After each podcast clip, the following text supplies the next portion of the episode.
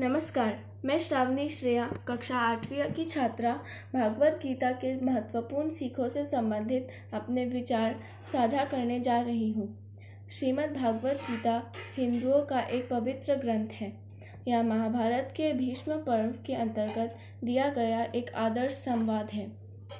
आज का श्लोक गीता के अध्याय एक, श्लोक इकतीस, जो सैन्य दर्शन से लिया गया है, जिसमें भगवान श्री कृष्ण अर्जुन को युद्ध से विमुख होते दे, होता देख उसे कर्म करने की प्रेरणा देते हैं।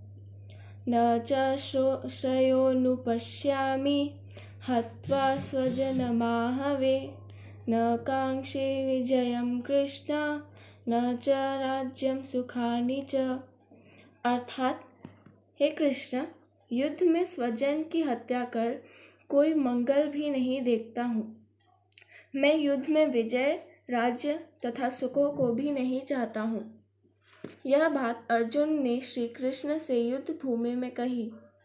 अर्जुन युद्ध भूमि में अपने परिजनों को देख और अपने हाथ, हाथों उनका वध करने की बात से वह बहुत दुखी हो जाते हैं और कृष्ण से कहते हैं कि अपने हाथों ही अपने गुरुजनों और स्वजनों का वध करने में उसे कोई मंगल नहीं दिखता है।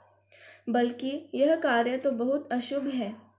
फलस्वरूप उसे युद्ध करने की इच्छा खत्म हो जाती है, जिसके पश्चात भगवान श्री कृष्ण उसे विविध प्रकार से समझाकर धर्म के मार्ग पर चलने को प्रेरित करते हैं। धन्यवाद।